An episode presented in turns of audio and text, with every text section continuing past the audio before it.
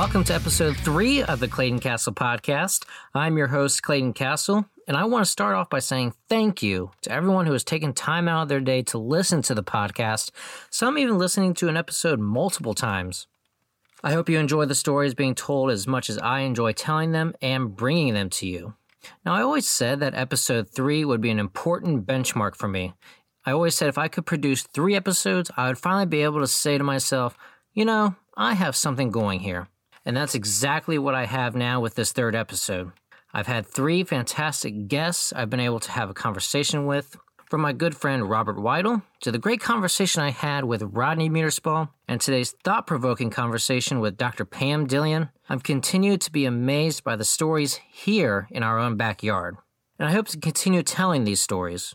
With all the support I've received so far, I know we can accomplish this together and continue to learn more about the fascinating people in our community. Now, before I get to my interview with Dr. Dillion, I do want to address an issue near and dear to my heart. May is Mental Health Awareness Month. This is always an important month, but I feel like it's especially true as we come out of the COVID 19 pandemic. Many of us have lost so much this year. For some of us, that could have been our jobs. Many lost social connection and interaction, and several even lost a loved one to the virus. To say this past 14 months have challenged our mental health is an understatement. The past year has caused increased anxiety and depression. You may feel more resentment to your significant other, or you may feel more antisocial than normal.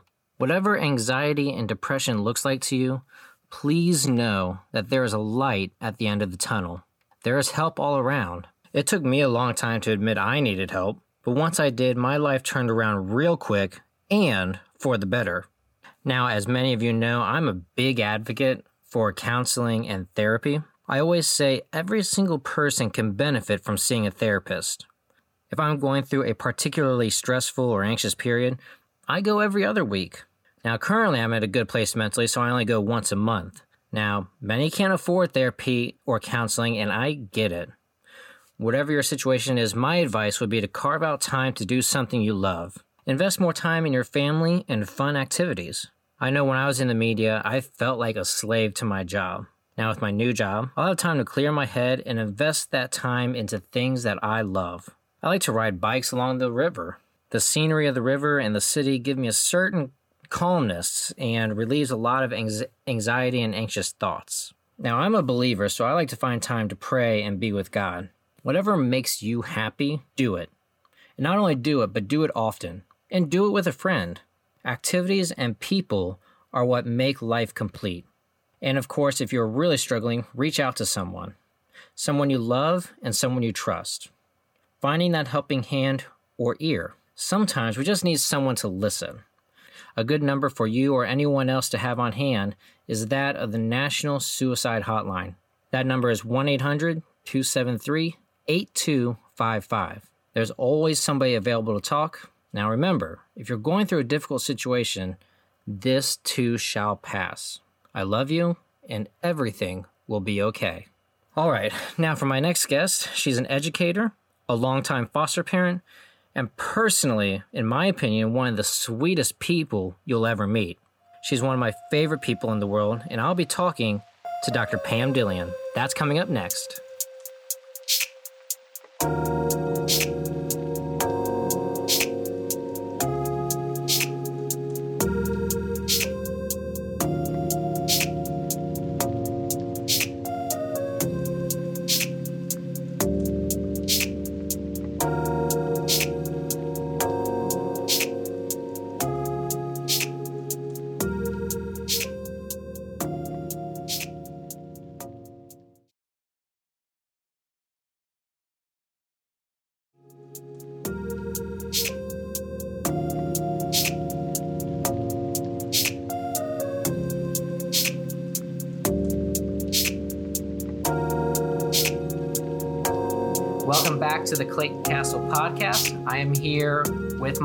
guest for episode three. She is one of my favorite people in the world. She is an educator and she is a mom of four, a foster, has been a foster mom of over 40 or about 40. And she is just an overall amazing person. I want to welcome to the Clayton Castle podcast Dr. Pam Dillion. Pam, thank you for joining me. I am happy to be here. So, obviously, I already, you know, in your intro, I said you are one of the nicest, kindest, sweetest people I know. You're basically my second mom growing up, um, and which is why I wanted to have you on. Just talk a little bit about your upbringing and what, why you decided to go into education. Because I, when I talk to people who are educators, usually it has something to do with their upbringing, the way they were educated. Right. Right. I, I, I, think you're right about that. Um, I grew up um, with older parents and two much older siblings. And so I was alone a lot and hated it. And the time that I was the happiest is when I was with my friends' families who had three or four siblings.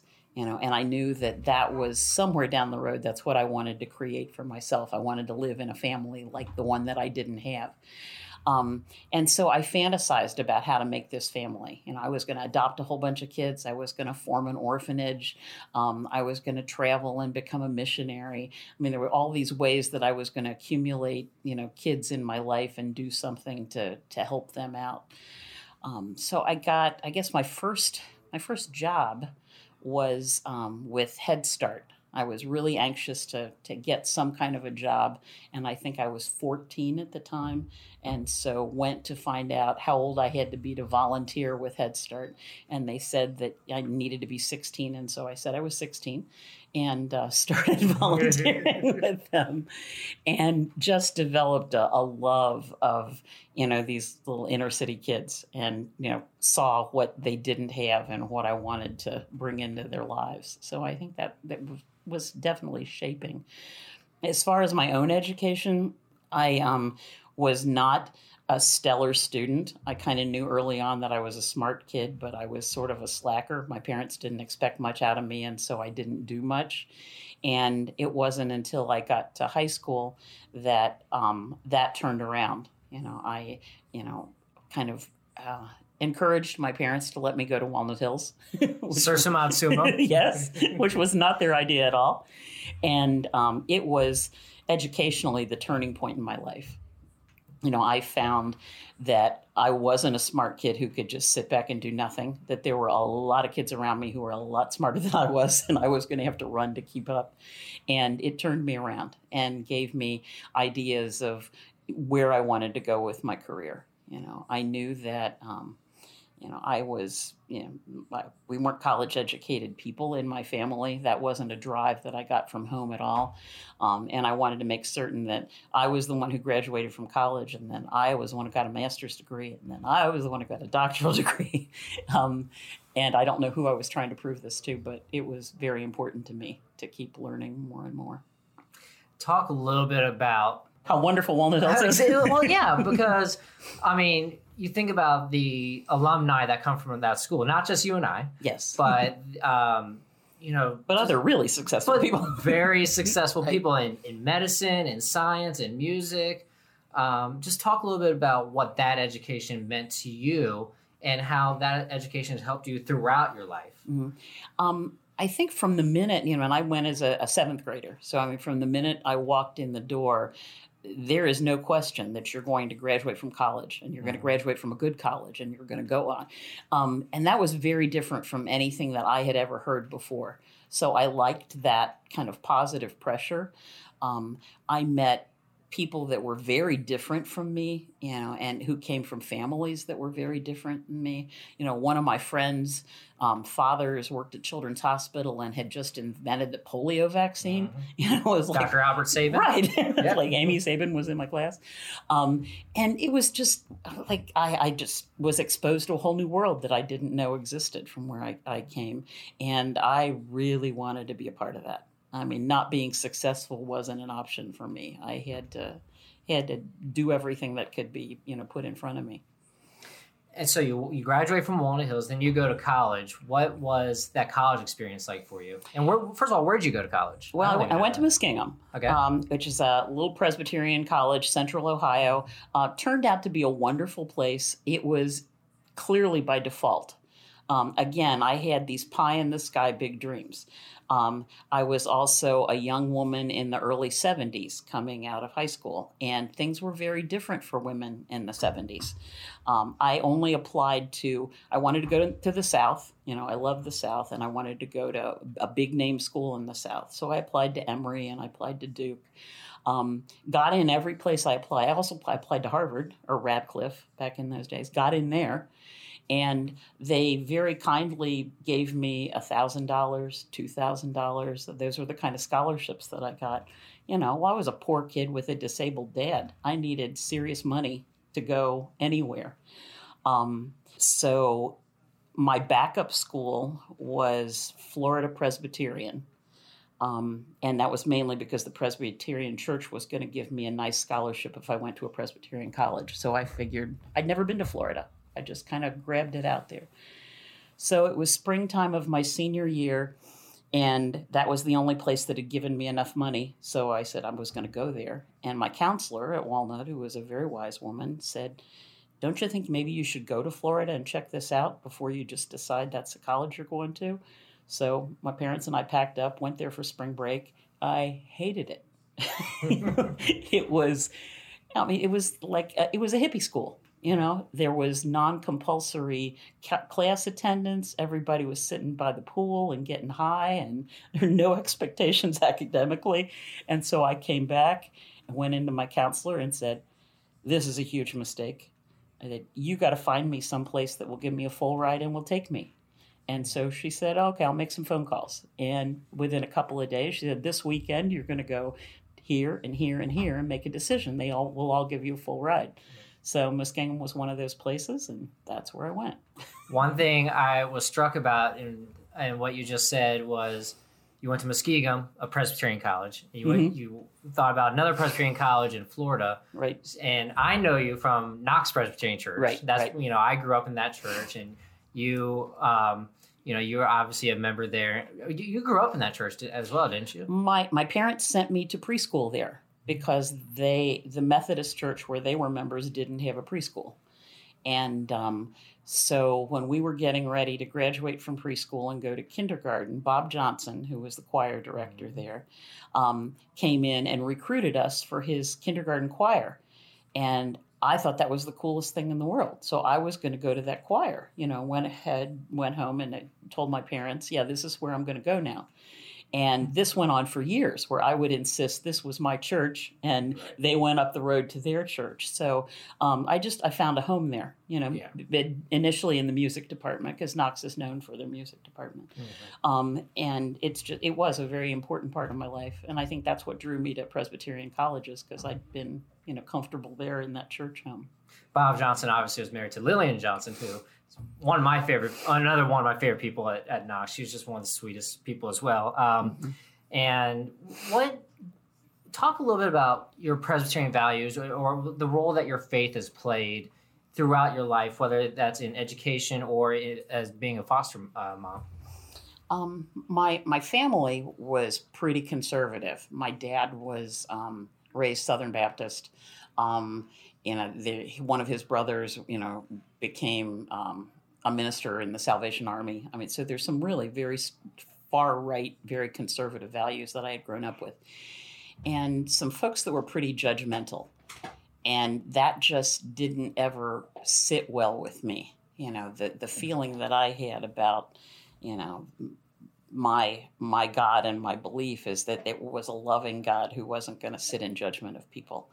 And that's part of what I liked about the Presbyterian Church. I mean, it was so positive and you know the idea that you kind of have free will and you know god's given you this package and it's up to you to figure out what you're going to do with it um, i liked a lot of a lot of that um, knox is, you know, as Presbyterian churches go, a little more diverse, you know, pretty pretty liberal in mm-hmm. its beliefs.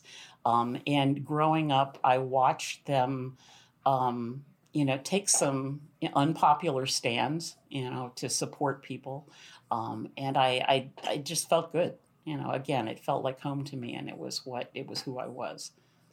Knox to me was always about love Mm-hmm. And that was big in 2010. Knox was at the forefront of allowing gay um, deacons and elders to be ordained. Absolutely. And so that's what I always loved about Knox. That's what I kind of see in the people at Knox is it's always about love and being faithful to your God, no matter who you love.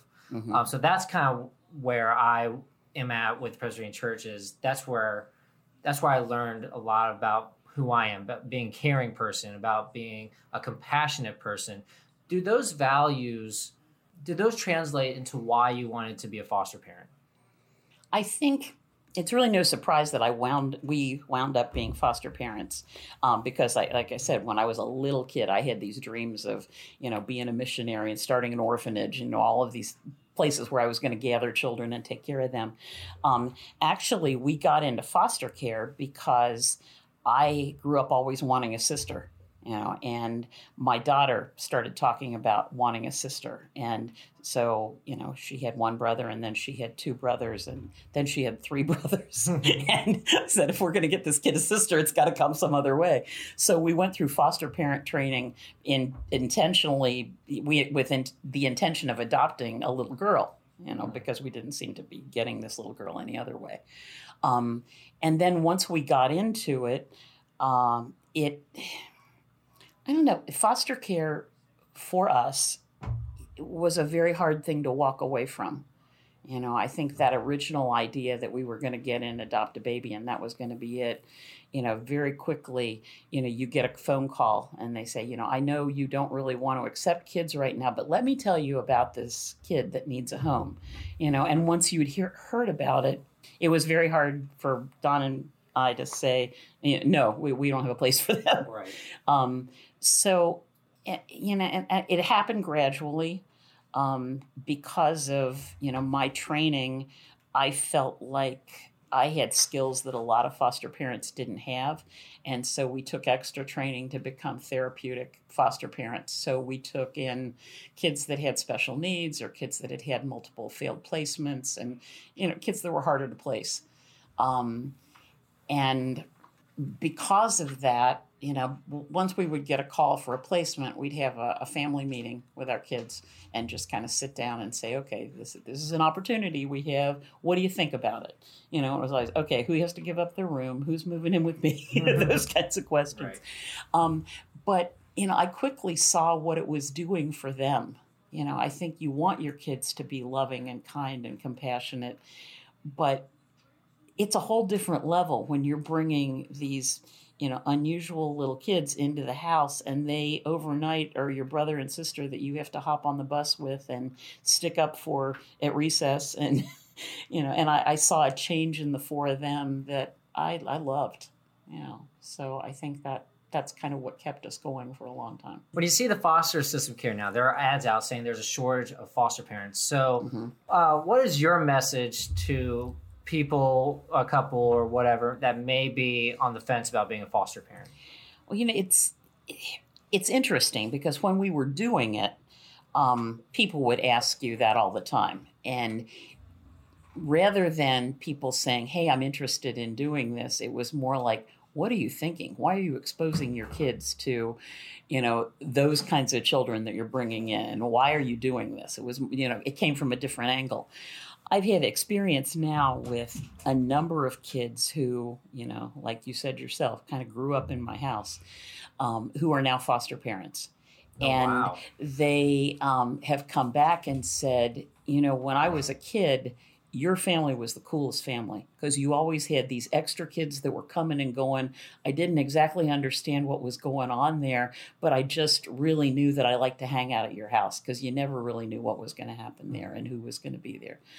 Um, so my uh, my niece has gotten very involved. She's a therapeutic family also, and she now has quit her job and she writes trainings for foster parents, and has a blog about you know it takes a village, which is all about fostering, and you know has gone into it in a big way. You know there are a number that another two kids that were foster kids of ours are now pursuing foster training so they can be foster parents themselves. Um, you know, another kid who was a friend of my kids, you know, now has had been a foster parent for five or six years now. So, um, you know, it's kind of that that example that's really heartwarming to me. That you know, obviously it it looked from the outside like it was a pretty cool experience. Right. now, I think it's fair to say that being a foster parent is not for everyone. One incident that um, I wanted to get your thoughts on happened right out here in Anderson Township, Union Township. hmm It was 2006, I believe, the Marcus Fiesel Marcus case. Fiesel. Yep. um, where if any, for those who don't know, um, Marcus Fiesel was a three-year-old boy. I believe he had autism. He did. If I'm not, Mhm. you know, if I'm not mistaken. And his mother, they were at Juilfs Park there on Clough Pike. Foster And- mother. Foster, yeah, sorry, Mhm. foster, correct, foster mother. Um, and there with Marcus and a couple other of her own kids, I believe. Mhm. I, I don't, I don't remember the exact. That was the story. Yeah, is that she was there with him. and her so the story goes, yeah, the story. That's what she said. And um, you know, she claimed that she blacked out. Marcus went missing. All this other stuff. Turns out, I think a few days later or a week later, or so he. It turns out she killed him. She Mhm. killed the three-year-old boy and burned his body. On uh, it was a very tragic story, big story here in town. Mhm. When you see a story like that happen, what goes through your mind as a foster parent? Um, I, I mean, I remember Marcus Fiesel. We, we were in the heart of our foster care experience at that point, and we lived about a block away from Juilfs Park. So when they were looking for the body, you know, we had a big deck in our backyard that was raised. Police came and looked under that deck repeatedly, you know, because they're trying to find this little boy. So, you know, I, I remember it vividly. Part of the experience that Don and I had when we were foster parents was the fact that, and I, I don't mean all, but a lot of people who were doing foster care were doing it for the wrong reasons. And I don't mean to be judgmental, but um, we saw and heard a lot of stories from the kids that came our way about not not abuse and neglect, but they clearly knew that they weren't a loving, accepted member of that family. You know that they were bringing in income and you know that they weren't treated like the other kids like the bio kids in that home.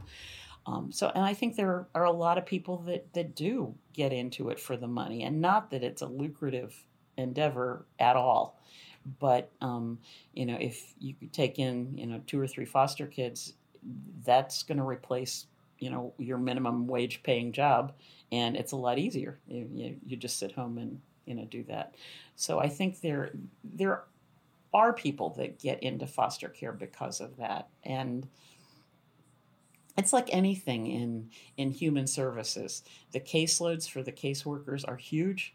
I think they try, you know, very hard to to keep on top of, you know, what the foster parents are are, are like and what the experience of the kids is. But you know, it, they're just spread so thin, you know, that it's it's very difficult where does that where's the fault for some that something like that lie does it fall on the state because there something had to have been missed there obviously Oh, absolutely. um, what I, what goes into being a foster parent how do you apply is there a background check that you have to do what's the process for becoming a foster parent There's a background check, um, certainly, um, a lot of references, um, and a lot of training. You know, I, I can't tell you how many hours, but I think we were in training for several months.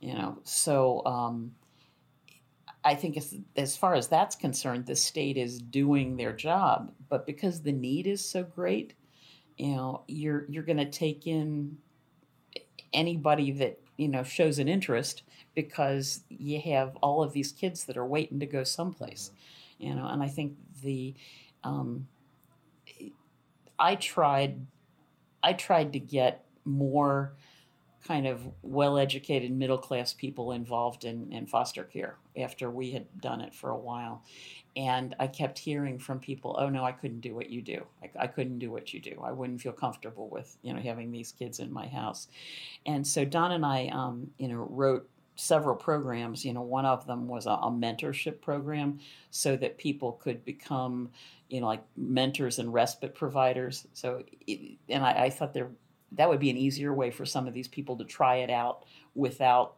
you know the you know well here you are this kid's moving in with you right. um, so they might you know t- take them for a weekend or or be like extended family they, a lot of kids that are in foster care really don't have extended family and that's something that you know i think needs to be built for them you know, as they age out of the system. So there's somebody to kind of have a relationship with and fall back on. Another program that I felt so strongly about and and was never able to find funding for was um, a program that helped kids as they were aging out of the system. Because if you look at like the Pew reports and the statistics on kids aging out of foster care, it's terrible. You know, they they're unemployed, underemployed, incarcerated, you know, substance abuse issues, and you know they turn 18 and the bottom falls out from under them you know and for most of them their family of origin really wasn't supportive to begin with or they wouldn't have wound up in foster care. And so now what happens to them?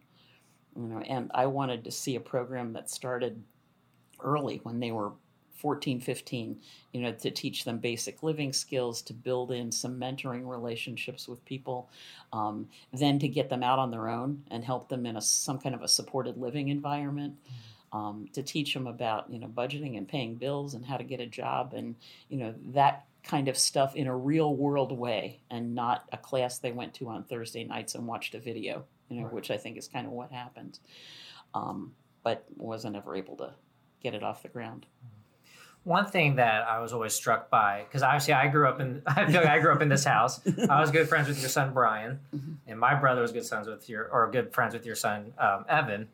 One thing I was always struck by when I would come here is not that you were fostering kids, because you know that you had, I, I can't count how many kids that you know I've seen come through here, but it's not just that; it's that you they were really part of the family I really felt like they were Brian's brother, or mm-hmm. you know, the, you have family pictures over there, and they're they're foster kids in those pictures. Like, mm-hmm. how important is it when you're fostering children to really make them feel part of, of the family and not just provide them a meal and take them to school? Um, you know, all along, if there had been pushback from our kids and they weren't, you know, equal partners in this mission, it wouldn't have worked, and we wouldn't have done it. Um, you know, and like like I said earlier, you know, when we got a referral, the first thing we did was sit down with our kids and say, okay, this is this is somebody who needs a home, and you know, this is what we know about them at this point, and what do you think? You know, and I I never ever heard one of them say, no, I, I don't want that. Know, I, I I don't think I think we should turn that down. Um, and it was more like, you know, well, whose whose room are they going to stay in? you know, who who are they going to go to school with? Logistical. Yeah, just yeah. It, it, there was not a question of are we going to do this or not. It's like, okay, how are we going to make this work? Mm-hmm. And it was everybody's mission to do it. Um, now, if you talk to my four kids, I don't believe any one of them have any intention of ever being foster parents because I mean they they lived with it on the inside, right. and it, it is it is not for everyone. It is not an easy an easy road, you know, by any means. Um, but you know, one, one, little girl that that stands to mind, uh, that comes to mind, um, was one that got paired up with Brian because they were the same age, mm-hmm. and this little girl had all kinds of needs. I mean, she was. She would go to school and she would throw her shoes across the room and spin around and you know and talk crazy. Mm-hmm. he would watch kids out on the playground making fun of her, you know, and he would just take a deep breath and say, "That's my sister. Got to go defend her," mm-hmm. you know. And he he you know got on the bus with her, got off the bus with her, you know, and, and took all the flack that you would get. Like, why do you have this weird little kid, you know, hanging on to you? I said, well, because she lives in my house. Um, and there wasn't really any any question about that. I never never saw that. Um, since you know Facebook has brought a lot of these kids back to us. Yeah. Um, Don and I always told them when they left our house that it was absolutely their prerogative to put that experience behind them. And we would never try to find them or make contact with them because if they wanted to forget that they had been in foster care, they have, had the right to do that.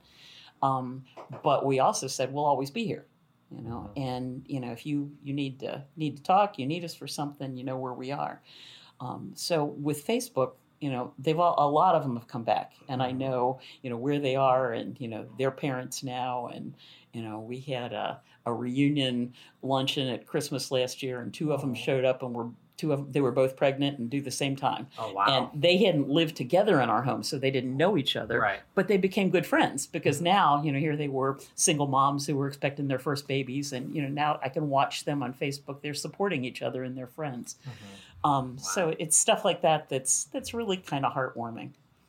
When you foster 40 kids over two or three decades, what's the biggest thing you took away from that experience?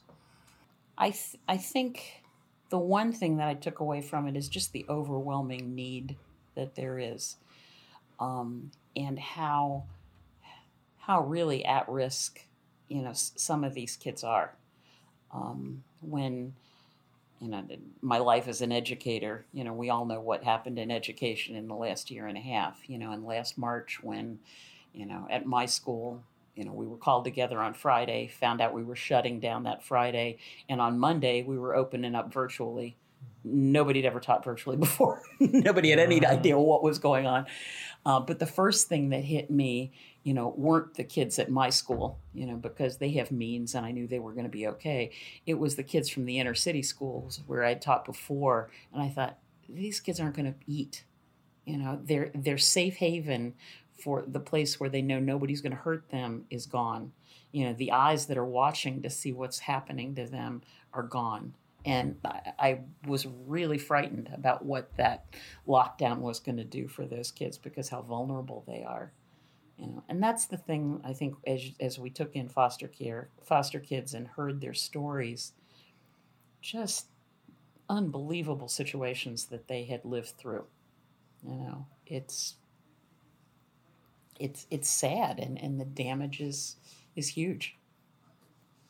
I think being a foster parent is one of the most special jobs that any person can have because you are taking these kids where you may not know where they come from. They could come from, you know, a household that might have been, I don't know how to say it, maybe damaged or maybe they're orphans or, you know, you don't know Mm-hmm. where they're coming from.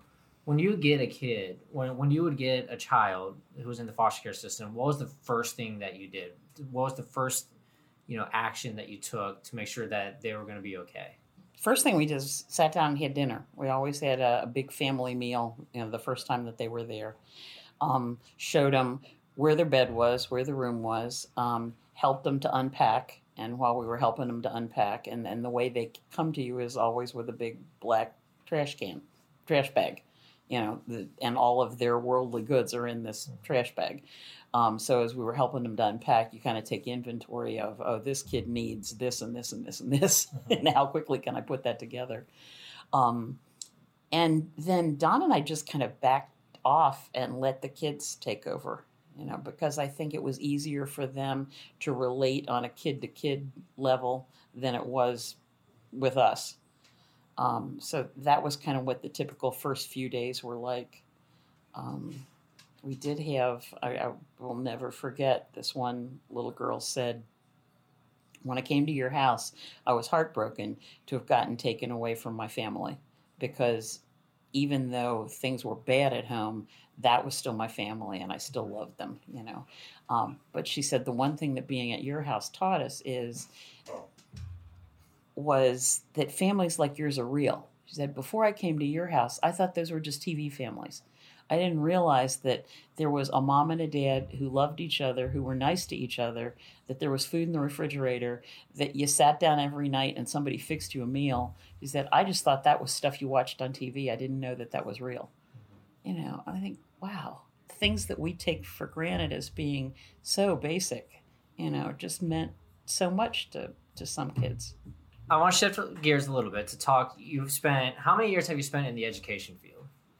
Oh, wow. Um, You can give an estimate. You can say a 10, lot. 10 plus or whatever. whatever. a lot. Um, Um, I, um, I I'm coming up on my my fiftieth um, college reunion, and my original degree was in psychology. My first two degrees are in psychology, and I'm a school psychologist. So although that's still education, you know, was was a little bit you know on the outskirts of it. Um, so probably you know 40, 45 years. How has education changed in the past 50 years, um, both inner city and suburban, public and private? I know that's a loaded question, but just general, like, how has the education field changed?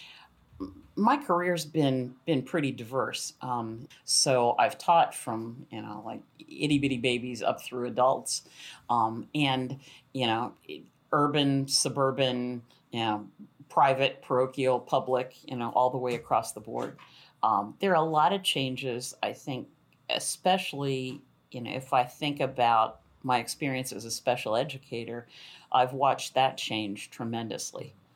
Um, the I as I said I I worked in the inner city for a long time and was getting pretty burned out just because of the lack of support. It wasn't the mm-hmm. kids. You know, I was an SBH, so I was a severe behavior specialist, you know, working downtown.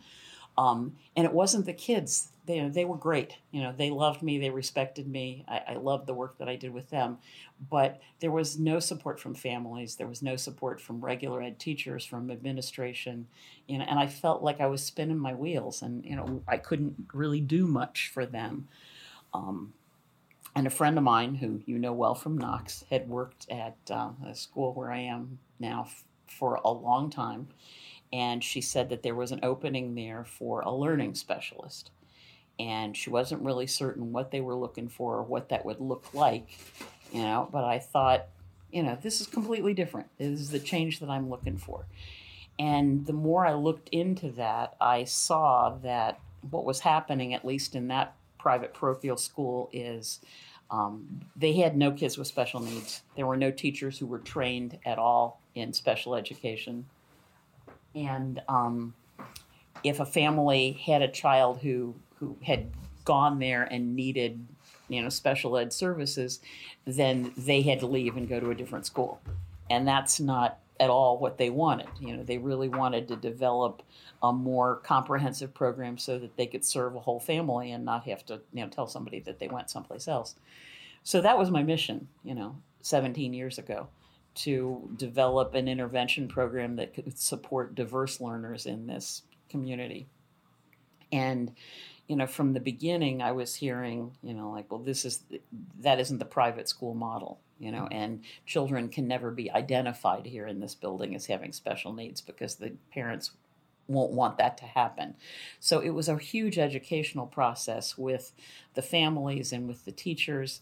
Um, I think if you looked at teacher training back 20, 25 years ago, um, teachers had, like a regular ed teacher, had no training in special education at mm-hmm. all.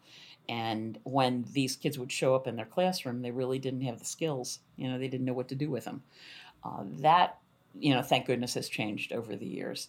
Um, and I think the culture in, in my building is that every teacher in the building knows how to differentiate and how to teach, you know, special strategies and, you know, how to teach not just to the middle, but to the kids that are the remedial kids who are struggling at the bottom and the gifted kids who need more enrichment at the top. Um, so that's a big change that I've seen in education. You know, it's good. I, you know, there.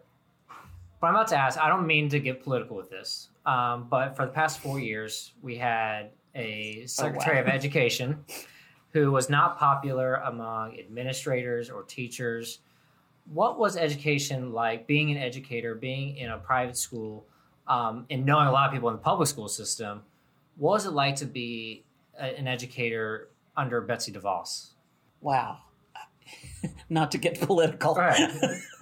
um, I had a, a, period in my career um, when I first came out of my doctorate where I went to work for Ohio Department of Education and I was a grant administrator for a multi-million dollar grant to support inclusion.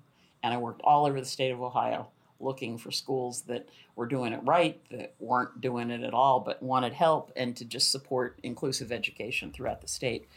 During that time, I met um, a lot of individuals and companies who were into the charter school movement.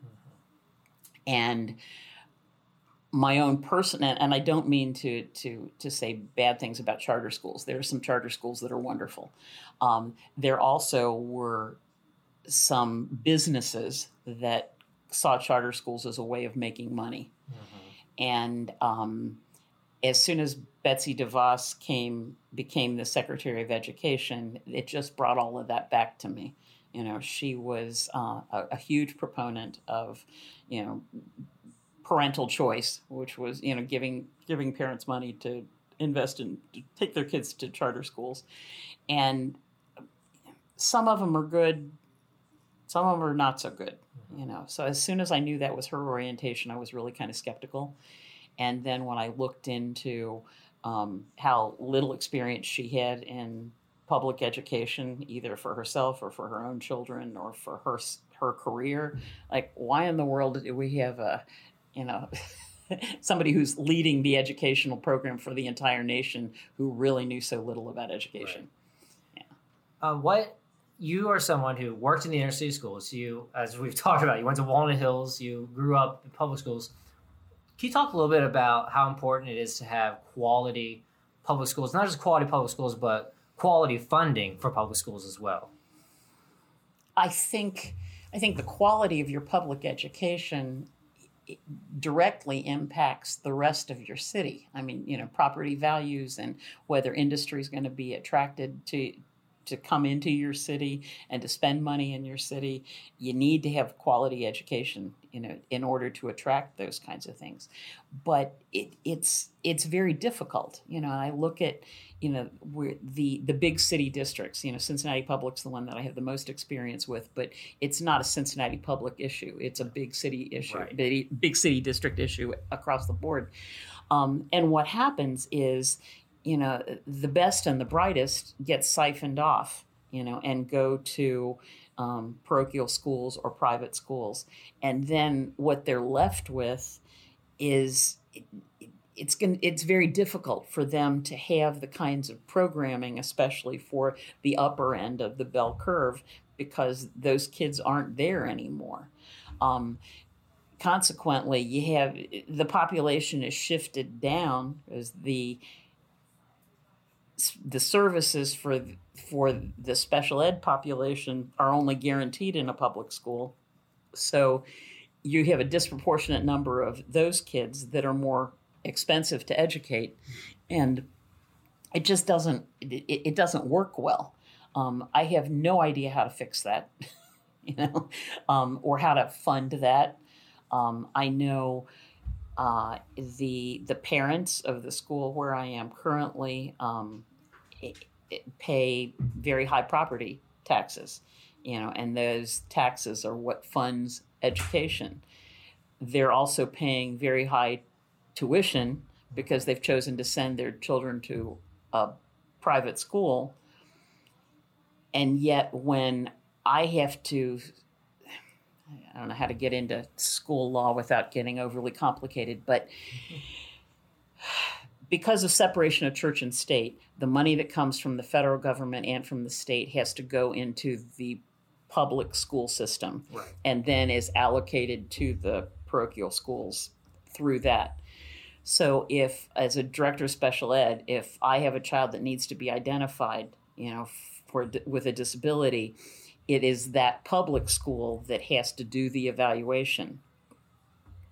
Because the perception in the public school is that the children at that private school have money their parents have the means will give them get them the services that they need anyway why should they be taking that public money away from the kids that are needier?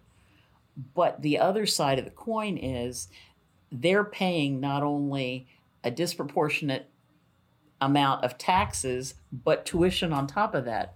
And they're being denied allowing their kids to have the identification that they need you know, which is not right for their kids. Right. You know, so the the the system is the system doesn't work well. You know, the way that it it currently is funded, um, and it, it's becoming more difficult all the time. I'm gonna put you on the spot a little bit. I, t- I said we weren't gonna get into politics, but I do want to ask this question because it's a it's a big debate in the education field.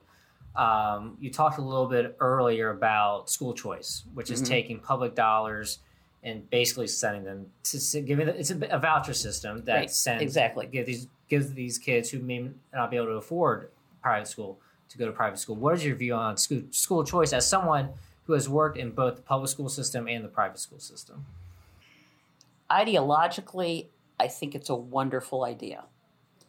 And I think allowing parents to take the money that would be going to a school that is not performing well and give it to a school that is doing extremely well should be that parent's choice.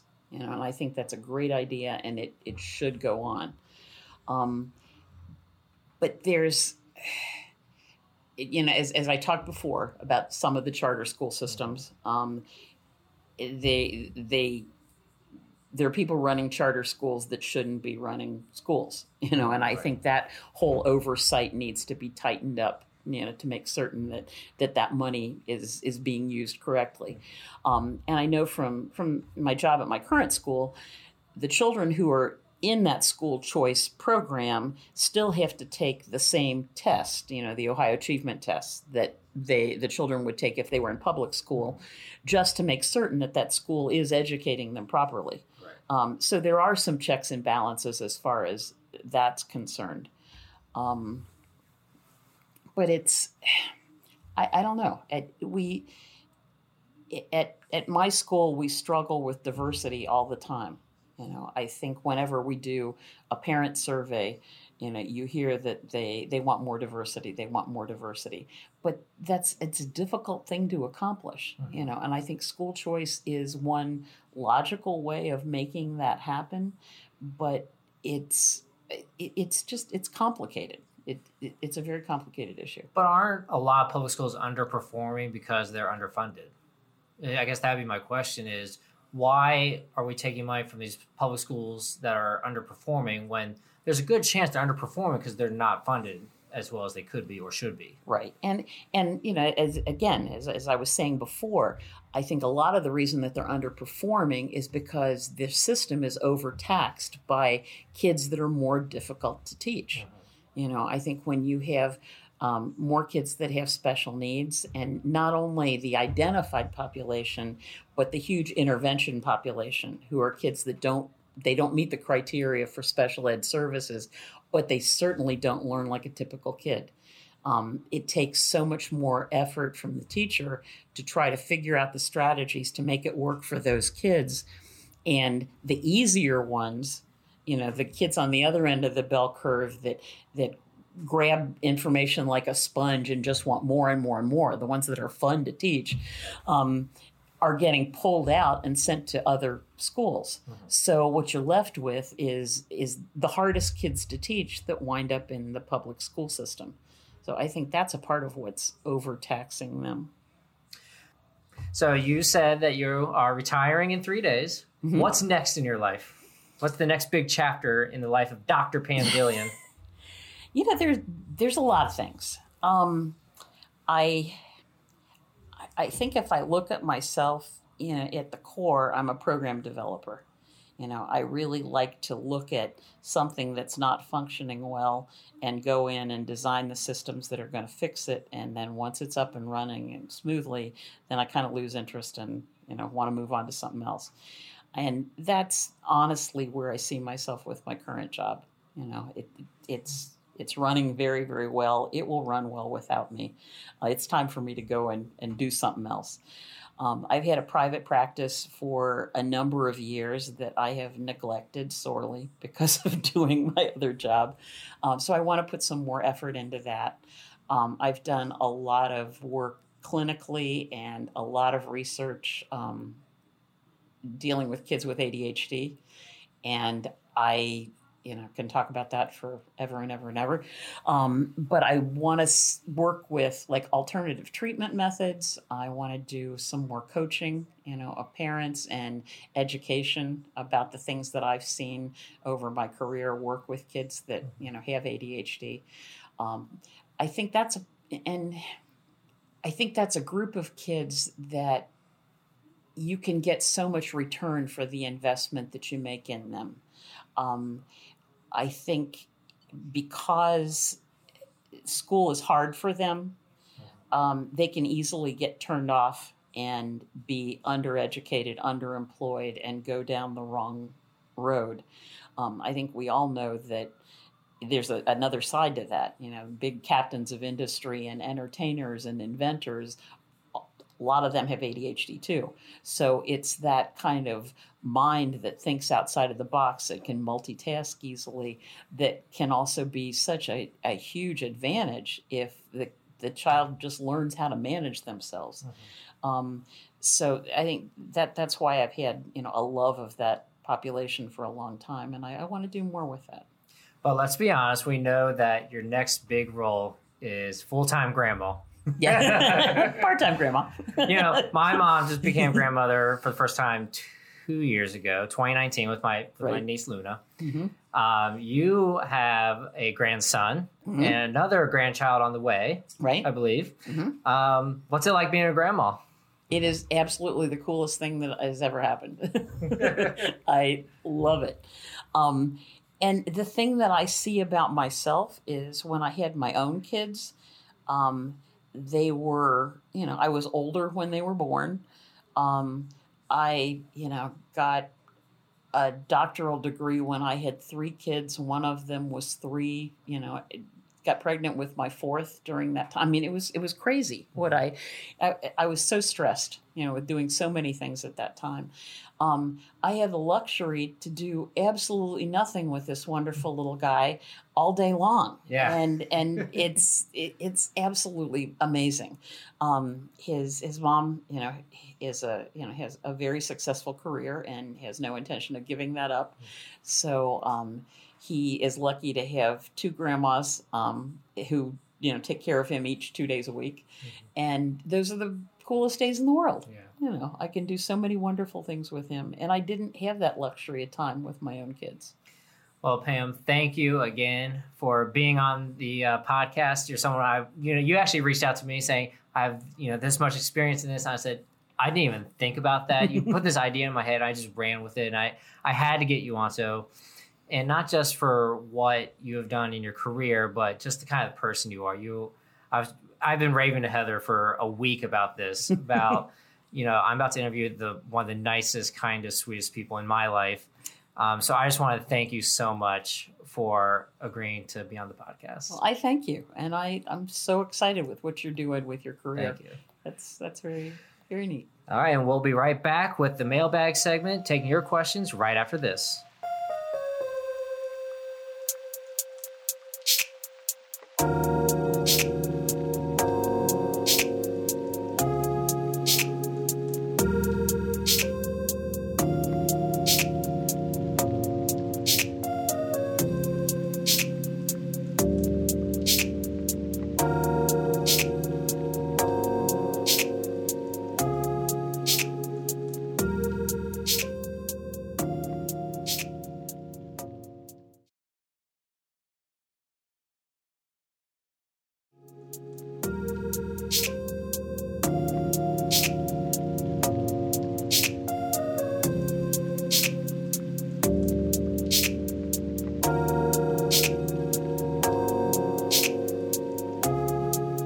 Welcome back to the Clayton Castle podcast. It is now time for the mailbag segment, and I got a lot of good questions and suggestions on the Clayton Castle podcast Facebook page, which, by the way, is brand new. Go ahead on Facebook and like the page. That's where I'm going to be sending a lot of my um, updates and information and solicitations for these mailbag questions. Um, so go ahead, search the Clayton Castle podcast on Facebook. Give it a like, give it a share, spread the word. Let's make this happen.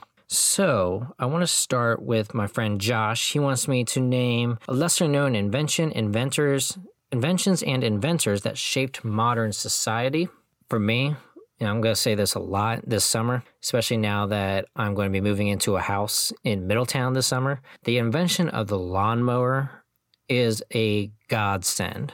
Something that just you just push around and it cuts the grass for you. How the heck did people mow the lawn back in the day? Like before gas and electricity and all that? I don't know. Maybe they just let the grass grow to 10 feet high or whatever. I have no idea who invented it. I have no idea when it was invented, but whoever invented it, thank you. My friend Joe asks, best Cincinnati sports player ever? So I, I, actually replied to him and asked, Do you mean sports player that was born and raised in Cincinnati, or do you mean sports player who played for a Cincinnati team? He said the latter, but he asked if I would go ahead and answer both, which I definitely will.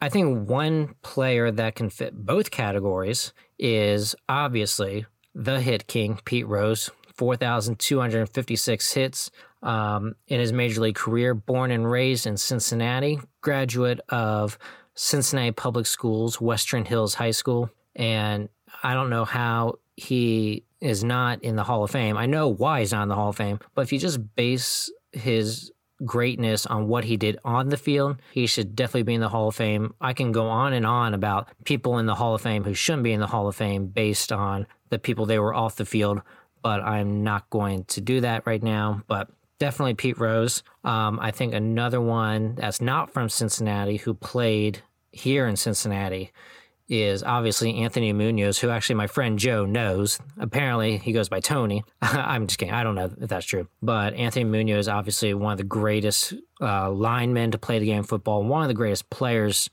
to play the game of football in general. He's the only um, Hall of Famer from the Bengals. So definitely him.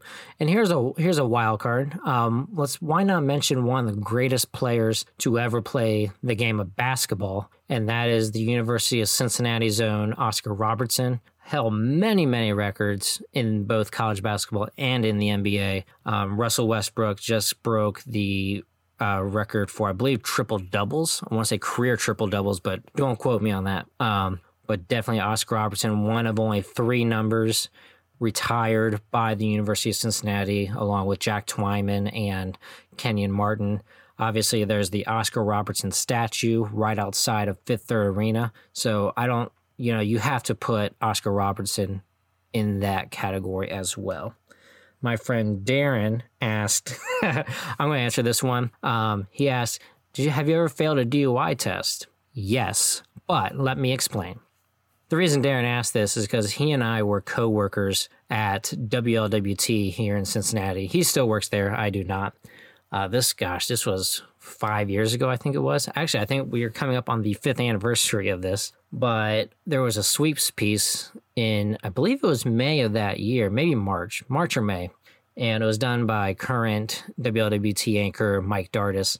And it was, at the time, Ohio was thinking of changing the legal drinking limit from 0.08 down to 0.05. So it would take less for you to get pulled over for a DUI. So he wanted to do tests. Four of us, uh, myself included, Darren, and two other uh, women, were invited by the Ohio State Highway Patrol to basically get paid to drink to see how many beers it would take us to get to 0.05 and then 0.08 as an experiment for this sweeps piece and um, we obviously the station gave us rides there and rides back, so we weren't driving. And it was actually a really fun piece. I don't know if it's online anywhere. I can try to find it, but I believe it took me three beers to get over 0.05 and then it took me five beers to get to 0.08 i believe something along along those lines and after one beer three beers and five beers i think it was uh, we did a breathalyzer and did a um, a field sobriety test. And so that's why Darren asked if I ever failed a DUI test. Have I ever failed a DUI test in real life? No. I don't drink and drive. I discourage that by all means. So don't do that. So yeah, thanks Darren for the question.